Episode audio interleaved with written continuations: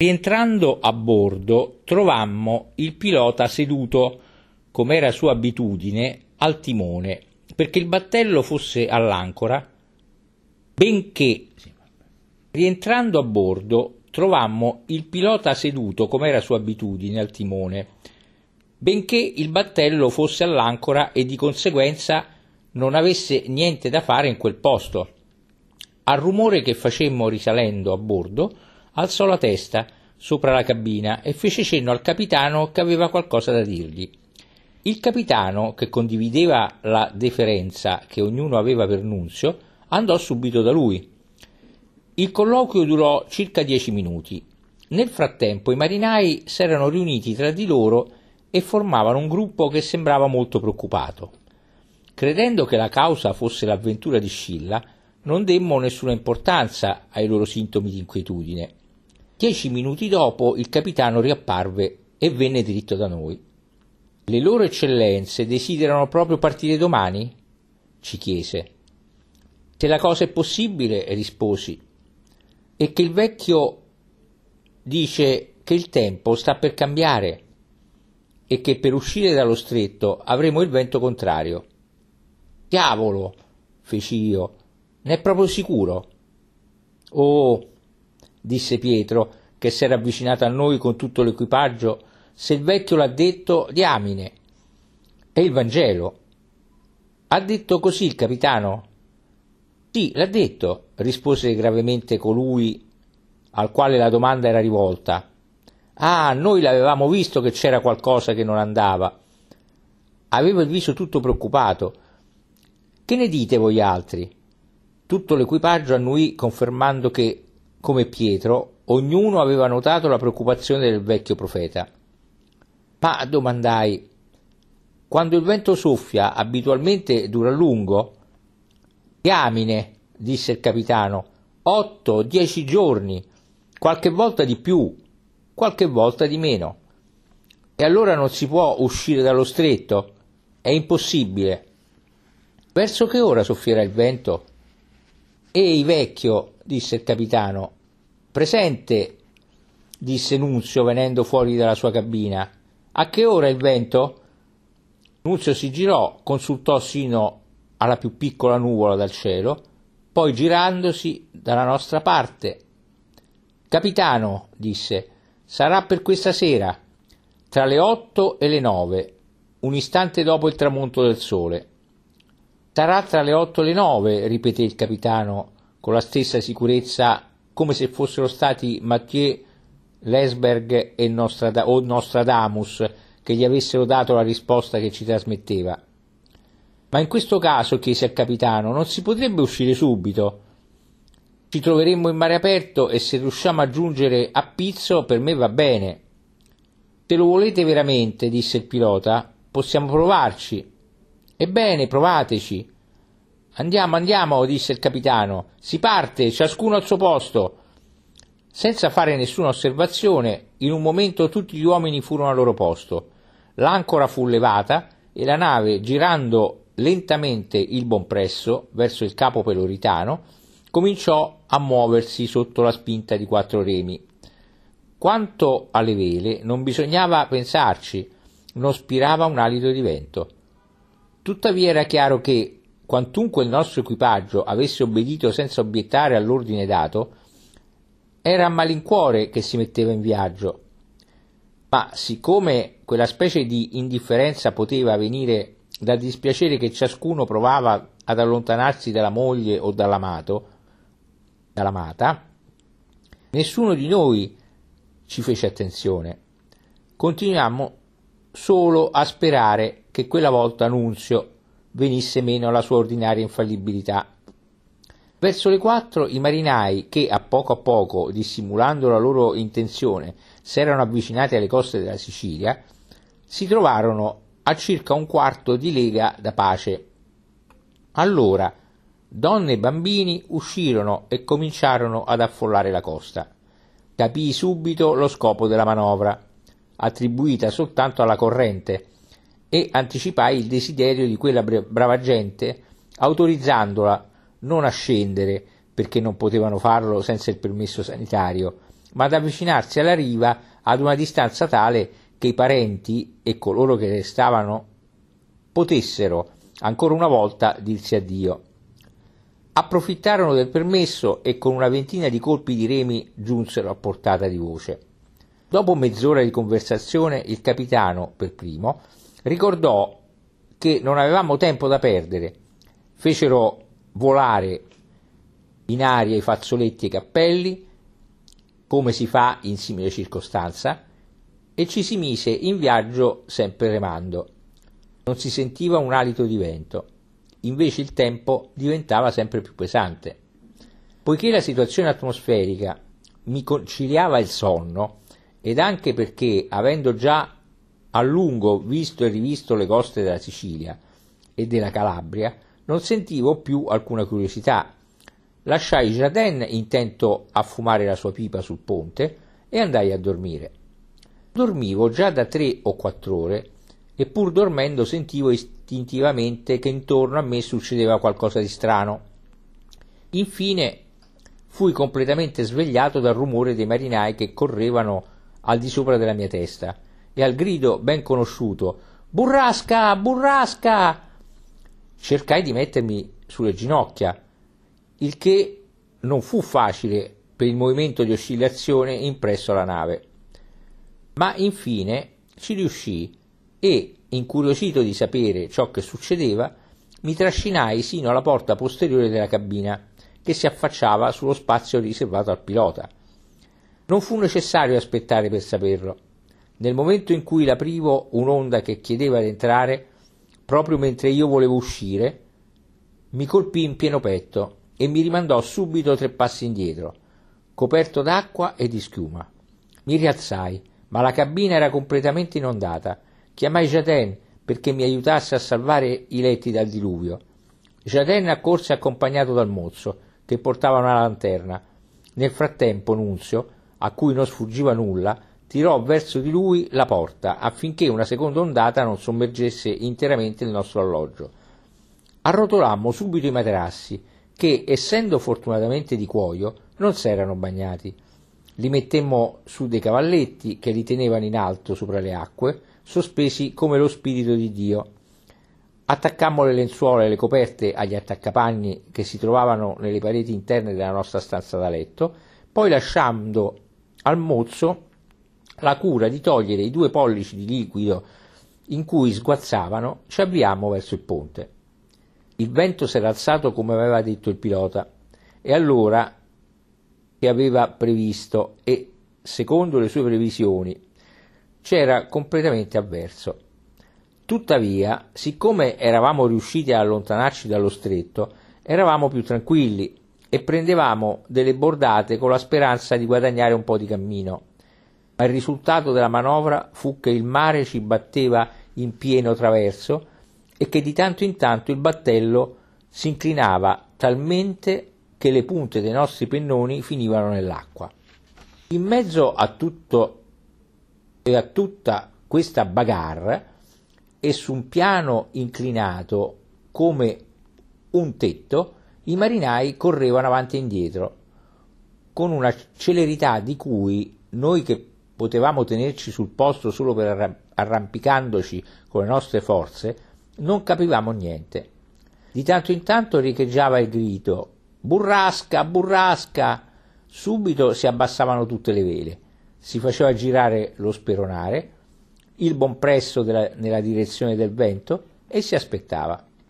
Allora il vento arrivava rumorosamente e carico di pioggia fischiava attraverso gli alberi e le corde spoglie, mentre le onde, colpendo il nostro speronare dal di sotto, lo sollevavano come un guscio di noce. Nel contempo, alla luce di due o tre lampi che accompagnavano ogni burrasca, scorgevamo, a seconda che le nostre bordate ci portavano da una parte o dall'altra, le coste della Calabria o della Sicilia, e sempre alla stessa distanza, il che provava che non avevamo fatto un gran cammino. D'altronde il nostro battello si comportava meravigliosamente e faceva sforzi inauditi per darci ragione contro la pioggia, il mare e il vento. Così ci ostinammo per tre o quattro ore, durante le quali, bisogna dirlo, i marinai non fecero una sola recriminazione contro la volontà che li metteva alle prese con la stessa impossibilità. Dopotutto, quel tempo chiesi quanto cammino avevamo fatto da quando subivamo le bordate. Erano passate cinque o sei ore. Il pilota rispose tranquillamente che avevamo fatto mezza lega. Mi informai allora quanto tempo poteva durare la burrasca e seppi che con tutta probabilità ne avremmo avuto ancora per 36 o 40 ore. Prevedendo che continuassimo a conservare sul vento e il mare lo stesso vantaggio, in due giorni avremmo potuto fare otto leghe circa. Il gioco non valeva la candela e avvisai il capitano che se voleva poteva rientrare nello stretto, perché per il momento rinunciavamo a proseguire. La mia intenzione pacifica, appena formulata ed appena trasmessa a Nunzio, fu per incanto immediatamente conosciuta da tutti. La vela latina e quella a fiocco si spiegarono nell'ombra e la piccola imbarcazione, ancora tutta tremante per la sua lotta, partì vento in poppa con la rapidità di un cavallo da corsa. Dieci minuti dopo il mozzo ci venne a dire che la nostra cabina era perfettamente asciutta e che, se lo avessimo voluto, potevamo rientrare. I nostri letti erano nel miglior stato possibile. Non ce la facemmo ridire due volte. E tranquilli, ormai sulla burrasca, davanti alla quale procedevamo come dei corrieri, ci addormentammo dopo qualche istante.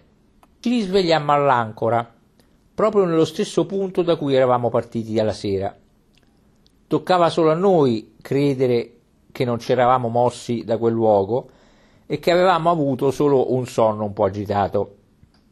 Poiché la predizione di Nunzio s'era avverata, punto dopo punto, ci avvicinammo a lui con una venerazione ancora più grande del solito per chiedergli nuove centurie riguardo al tempo. Le sue previsioni non erano consolanti. A suo parere il tempo era completamente guastato per 8 o 10 giorni e c'era nell'aria qualcosa di molto strano che lui non capiva bene. Dalle osservazioni atmosferiche di Nunzio risultava quindi che eravamo inchiodati a San Giovanni, almeno per una settimana. Quanto a rinnovare la prova che avevamo fatto e che era così mediocremente riuscita, non era il caso neanche di tentarla prendemmo subito una decisione. Comunicammo al capitano che da- davamo al vento sei giorni di tempo per decidersi a spostarsi da nord a sud-est e che se alla fine di quel periodo non, fosse, non si fosse deciso a fare il sobbalzo, ne saremmo andati tranquillamente via terra, attraverso pianure e montagne, col fucile a spalla, un po' a piedi un po' con i muli. Nel frattempo il vento probabilmente avrebbe finito per cambiare direzione e il nostro speronare, approfittando del primo soffio favorevole, ci avrebbe ritrovati a pizzo. Niente mi rende tranquillo nel corpo e nell'anima quanto una risoluzione presa, fosse anche esattamente contraria a quella che si voleva prendere. Dopo averla fissata, ci occupammo di trovare per noi una sistemazione abitativa. Pur essendo le locande di San Giovanni meno me- che mediocri, per niente al mondo avrei voluto rimettere piede a Messina. Stabilimmo quindi che ci saremmo sistemati sul nostro speronare. Pertanto ci si occupò di, portare, di portarlo a terra per non essere costretti a sopportare il fastidioso sciabordio del mare che durante il brutto tempo si fa sentire sino in mezzo allo stretto. Ognuno di noi si mise al lavoro e dopo circa un'ora lo speronare, come una carena antica, si trovava sulla sabbia della spiaggia, protetto a destra e a sinistra da due enormi pioli e a babordo munito di una scala con la quale si comunicava dal ponte alla terraferma. Inoltre, dietro l'albero maestro fu sistemata una tenda perché potessimo passeggiare, leggere o lavorare al riparo dal sole e dalla pioggia. Con questi piccoli adattamenti, alla fine ci trovammo ad avere una dimora infinitamente più comoda di come avrebbe potuto esserlo la migliore locanda di San Giovanni. Il tempo che dovevamo passare così non doveva essere perso. Jaden aveva i suoi schizzi da rivedere. Io, durante le mie fantasticherie notturne sotto il bel cielo di Sicilia, avevo quasi sistemato il piano del dramma Paul Jean, di cui restavano solo qualche carattere da mettere in rilievo e qualche scena da completare. Decisi quindi di approfittare di quella specie di quarantena per finire il lavoro preparatorio che doveva avere il suo compimento a Napoli e la sera stessa mi misi all'opera. Il giorno dopo il capitano ci chiese per lui e la sua gente il permesso di andare a pace per tutto il tempo che il vento soffiasse da nord. Due uomini sarebbero rimasti costantemente a bordo per servirci e si sarebbero dato il cambio ogni due giorni. Il permesso fu concesso a tali condizioni. Il vento era costantemente contrario, così come aveva predetto Nunzio, e tuttavia il tempo dopo due notti e un giorno di burrasca, era ridiventato molto bello. La luna era piena e si levava ogni sera dietro le montagne della Calabria. Rendeva lo stretto come un lago d'argento e Messina una di quelle città fantastiche come il sogno, il bulino poetico di Martin. Era quello il momento che preferibilmente sceglievo per lavorare e molto probabilmente alla calma delle belle notti siciliane che il carattere del principale eroe del mio dramma deve il sigillo religioso e sognante che, forse più delle scene drammatiche, hanno determinato il successo dell'opera. Dopo sei giorni il vento continuava ancora la sua sfida e non aveva ancora cambiato direzione. Non volendo cambiare in niente la nostra decisione, Decidemmo quindi di partire la mattina del settimo e facemmo dire al capitano di ritornare per fissare un itinerario con noi. Non solo il capitano ritornò, ma portò con sé tutto l'equipaggio. La brava gente non aveva voluto lasciarci partire senza salutarci. Verso le tre li vedemmo quindi arrivare con la scialuppa. Subito diedi l'ordine a Giovanni di procurarsi tutto ciò che poteva di viveri e a Filippo, che era di guardia con lui, di apparecchiare una tavola sul ponte. Non pensavo di dovermi preoccupare del dessert, perché ogni volta che i marinai rientravano dal paese portavano con loro i più bei frutti del loro giardino. Benché preso alla sprovvista, Giovanni si trasse d'impiccio con la consueta abilità. Un'ora e mezza dopo avevamo una cena veramente buona. Tuttavia è anche vero che i nostri convitati erano molto indulgenti. Dopo la cena, alla quale assistette una parte della popolazione di San Giovanni, si tolsero i tavoli e si parlò di ballare la tarantella. Ebbi allora l'idea di inviare Pietro nel paese per reclutare due musicisti, un, fl- un flautista e un chitarrista. Un momento dopo sentii i due suonatori che si avvicinavano, l'uno soffiando nel suo flauto, l'altro raschiando la sua viola. Il resto del paese li seguiva. Nel frattempo Giovanni aveva preparato un'illuminazione generale. In cinque minuti lo speronare fu tutto risplendente. Pregai allora il capitano di invitare i suoi conoscenti a salire sull'imbarcazione un attimo avemmo a bordo una ventina di danzatori e di danzatrici. Temammo i musicisti sulla cabina, mettemmo davanti ad essa un tavolo colmo di bottiglie e bicchieri e la festa ebbe inizio con grande gioia degli attori ed anche degli spettatori. La tarantella era il cavallo di battaglia di Pietro. Nessun ballerino calabrese osava pertanto competergli il primato. Si parlava a voce bassa d'un certo agnolo che, se fosse stato lì, avrebbe sostenuto da solo l'onore della Calabria contro la Sicilia tutta. Non c'era. L'avevano cercato dappertutto, appena avevano saputo che ci sarebbe stato il ballo, ma non l'avevano trovato. Forse era a Reggio o a Scilla, e ciò era una gran sfortuna per l'amor proprio dei Sangiovannesi. Bisogna credere, d'altronde, che la fama del suddetto agnolo aveva superato lo stretto, perché il capitano si abbassò al mio orecchio e mi disse a voce bassa Non è per disprezzare Pietro, che ha del talento, ma è una fortuna per lui che qui non ci sia agnolo. Aveva appena finito la frase che sulla spiaggia rimbombarono grandi urli e la folla degli spettatori s'aprì davanti a un bel ragazzo di 20-22 anni con il suo abito da festa. Bel ragazzo era Agnolo e aveva fatto tardi per occuparsi della sua toilette. Era chiaro che quell'apparizione non fece piacere alla nostra gente e soprattutto a Pietro, che si vedeva sul punto di essere detronizzato o almeno d'essere obbligato a dividere con un rivale gli applausi del pubblico. Tuttavia il capitano non poteva dispensarsi di invitare un uomo designato a suscitare la nostra ammirazione dalla voce pubblica. Si avvicinò quindi alla murata dello speronare, a dieci passi dalla quale se ne stava Agnolo con le braccia incrociate e in atteggiamento di sfida e l'invitò a prendere parte alla festa. Agnolo lo ringraziò con una certa cortesia e senza darsi la pena di raggiungere la scala che si trovava dall'altra parte, si sollevò saltando sulla mano destra sul parapetto del battello, poi con la forza dei polsi venne su come un maestro di volteggio e ricadde sul ponte. Era, come si dice in gergo teatrale, curare la propria entrata. Così Agnolo, più fortunato in simile circostanza di tanti attori stimati, ebbe la fortuna di non mancare il suo effetto.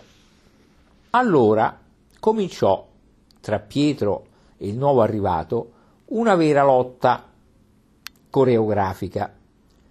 Pensavamo di conoscere Pietro da quando lo frequentavamo, ma fummo costretti a riconoscere che era la prima volta che il vero Pietro ci appariva in tutto il suo splendore. Gli sgambettii, i saltelli, le triplici giravolte nelle quali si lanciò erano qualcosa di fantastico, ma tutto ciò che Pietro faceva era subito ripetuto da Agnolo, come se fosse stato la sua ombra, e bisogna dirlo con una tecnica superiore. Pietro era il ballerino della natura, Agnolo quello della civiltà. Pietro compiva i suoi passi con un certo sforzo del corpo e dell'anima. Si vedeva che li preparava dapprima nella sua testa e che poi le gambe ubbidivano all'ordine dato. Niente di tutto questo avveniva in Agnolo. Tutto era istantaneo. L'arte era pervenuta ad identificarsi con l'ispirazione, il che, come tutti sanno, è il massimo grado a cui essa può arrivare.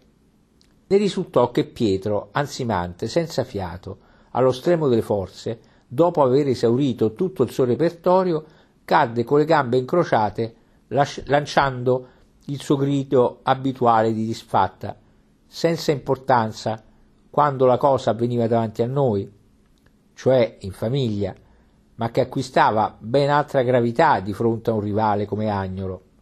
Questi, siccome per lui la festa era appena cominciata, lasciò a Pietro qualche minuto per riprendersi.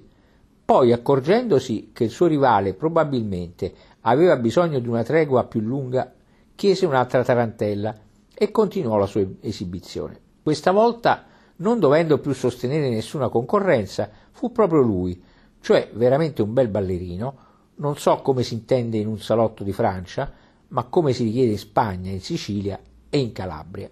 Tutte le figure della tarantella furono passate in rivista, tutti i passi compiuti, la sua cintura, il suo cappello, il suo bouquet diventarono l'uno dopo l'altro gli accessori di quel piccolo dramma coreografico che di volta in volta espresse tutti i gradi della passione e che, dopo essere iniziato con l'incontro quasi indifferente del ballerino e della ballerina, d'essere passato attraverso le diverse fasi d'un amore contrastato, poi condiviso, finisce con l'esaltazione della felicità reciproca. Ci eravamo avvicinati come tutti gli altri per seguire quella rappresentazione veramente teatrale e col rischio di ferire l'amor proprio del nostro povero Pietro, univamo i nostri applausi a quelli della folla quando le urla Il ballo del sarto, il ballo del sarto risuonarono dapprima pronunciate da due o tre persone, poi ripetute freneticamente non solo dagli invitati che si trovavano a bordo, ma anche dagli spettatori che affollavano la spiaggia. Agnolo si girò verso di noi, come per dire che, poiché era nostro ospite, l'avrebbe fatto solo con il nostro consenso. Unimmo quindi le nostre stanze a quelle che già lo sollecitavano. Allora Agnolo, salutando gentilmente la folla, fece segno che avrebbe esaudito il desiderio espresso. Questa condiscendenza fu subito accolta dagli applausi unanimi e la musica cominciò un ritornello strano, che ebbe il privilegio di suscitare immediatamente l'ilarità di tutti i presenti. Siccome per mia sfortuna non mi intendo molto di balletti, mi avvicinai al capitano e gli chiesi che cosa fosse il ballo del sarto. Ah, mi disse, è una delle loro storie diaboliche, come se ne trovano a centinaia nelle loro montagne. Che volete che vi dica? Non c'è da stupirci, in Calabria sono tutti streghe e maghi. Ma a quale fatto si riferisce questo ballo? A un brigante sarto di Catanzaro che fece gratis un paio di calzoni al diavolo, purché questi portasse via la moglie. Povera donna. Il diavolo la portò via subito. È proprio vero? Ne sono sicuro. Com'è successo? mentre suonava il violino. Nessuno ne ha mai più avuto notizia. Veramente. Oh mio Dio, vive ancora e se passate da Catanzaro potrete vederlo. Chi? Il diavolo? No, quel furbo di Terenzio. È successo a sua a saputa di tutti, una decina d'anni fa. D'altronde è risaputo che la Calabria è un paese di maghi e di streghe.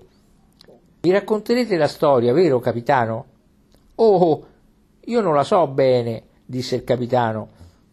E poi non mi piace raccontare storie in cui il diavolo ha un ruolo, perché, come sapete, la mia famiglia, nella mia famiglia, c'è già una storia di streghe. Voi, tuttavia, state per attraversare la Calabria.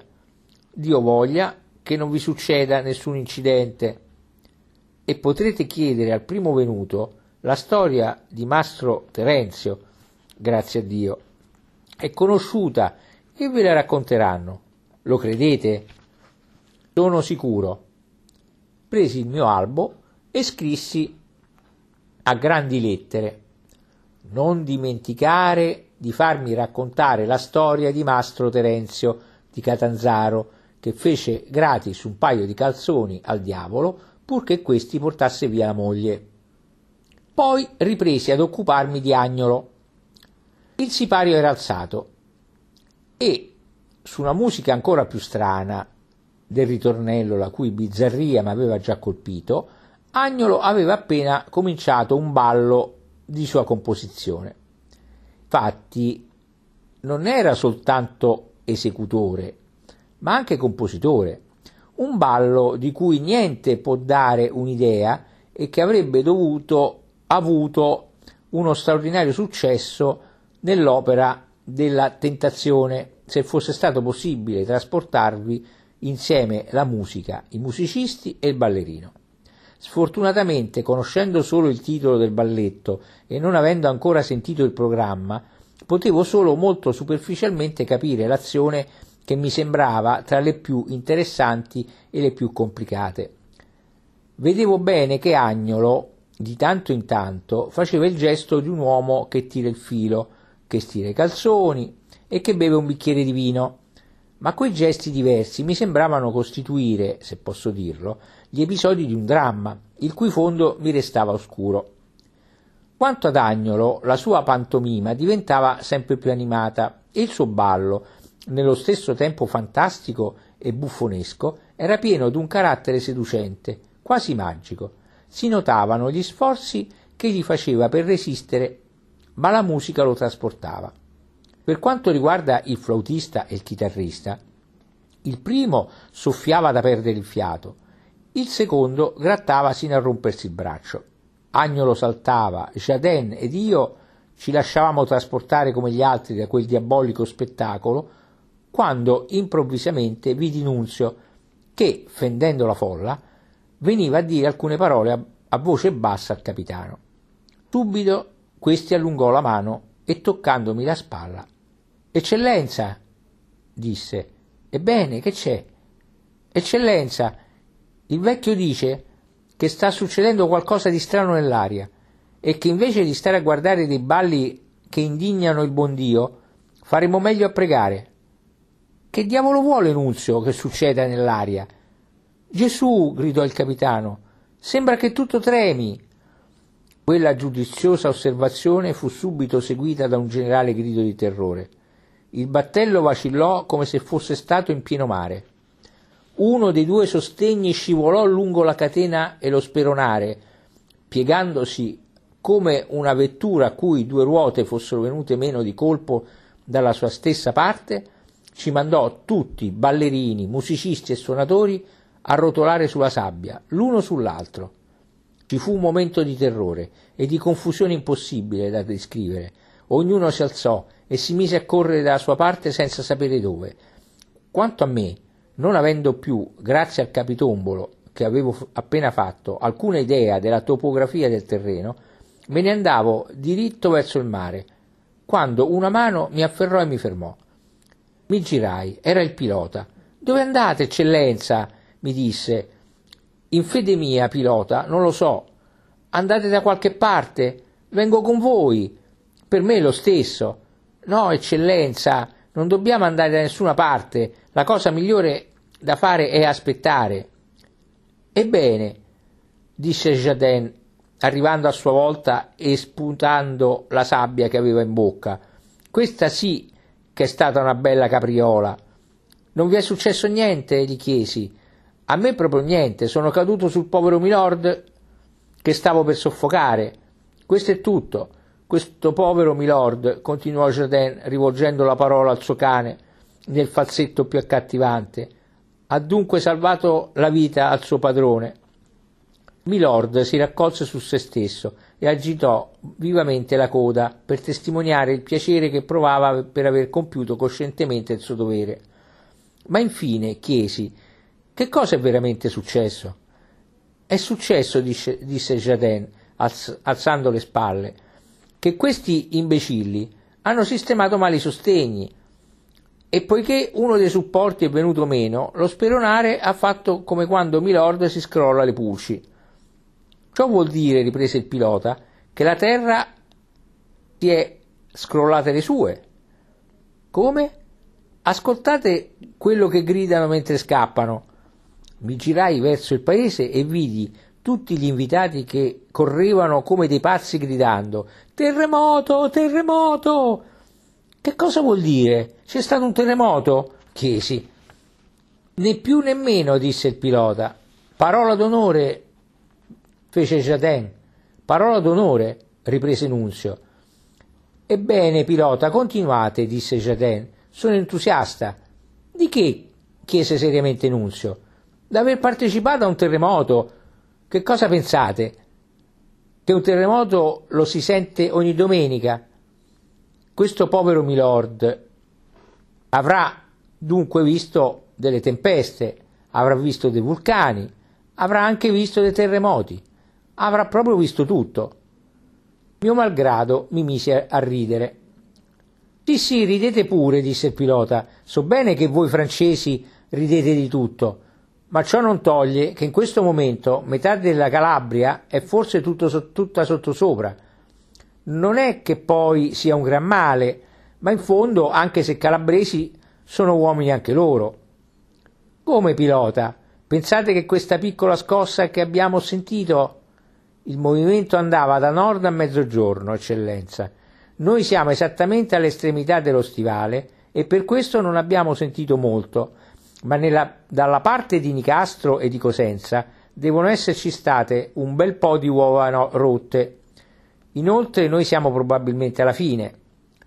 Ah, disse Jaden, credete che avremmo Ancora del divertimento? Bene, bene, allora vado a farmi una pipata. E si mise a battere sull'accendino, aspettando una seconda scossa. Ma aspettiamo inutilmente. La seconda scossa non arrivò a dieci minuti dopo il nostro equipaggio, che in un primo momento s'era sparpagliato in tutte le direzioni, era di nuovo intorno a noi. Nessuno era ferito, tranne Giovanni che s'era sregato un polso e Pietro che sosteneva di aver avuto una storta. Allora, pilota, disse il capitano, che dobbiamo fare? Oh mio Dio, non molto, capitano, rispose il vecchio profeta, rimettere lo speronare nella sua povera chiglia, visto che per il momento sembra tutto finito. Andiamo ragazzi, disse il capitano, mettiamoci al lavoro. Poi, girandosi dalla nostra parte, se le loro eccellenze avessero la bontà, aggiunse, di fare cosa?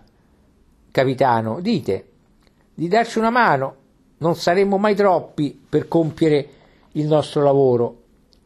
Visto che questi fannulloni di calabresi sono buoni a mangiare, a bere, a ballare, ma per lavorare non bisogna contarci. Guardate, se n'è rimasto uno solo. Effettivamente la spiaggia era completamente deserta. Uomini, donne e bambini, tutti erano scomparsi. Trovavo la cosa abbastanza naturale perché non mi ci formalizzassi troppo, benché ridotti alle nostre sole forze, riuscimmo lo stesso, grazie a un meccanismo molto ingegnoso inventato dal pilota, a rimettere la nave in linea perfettamente verticale. Il palo che era scivolato fu rimesso al suo posto e la scala fu attaccata di nuovo a babordo. Dopo un'ora circa tutto era pulito e in ordine a bordo dello speronare, come se non fosse accaduto niente di eccezionale. La notte passò senza alcun incidente.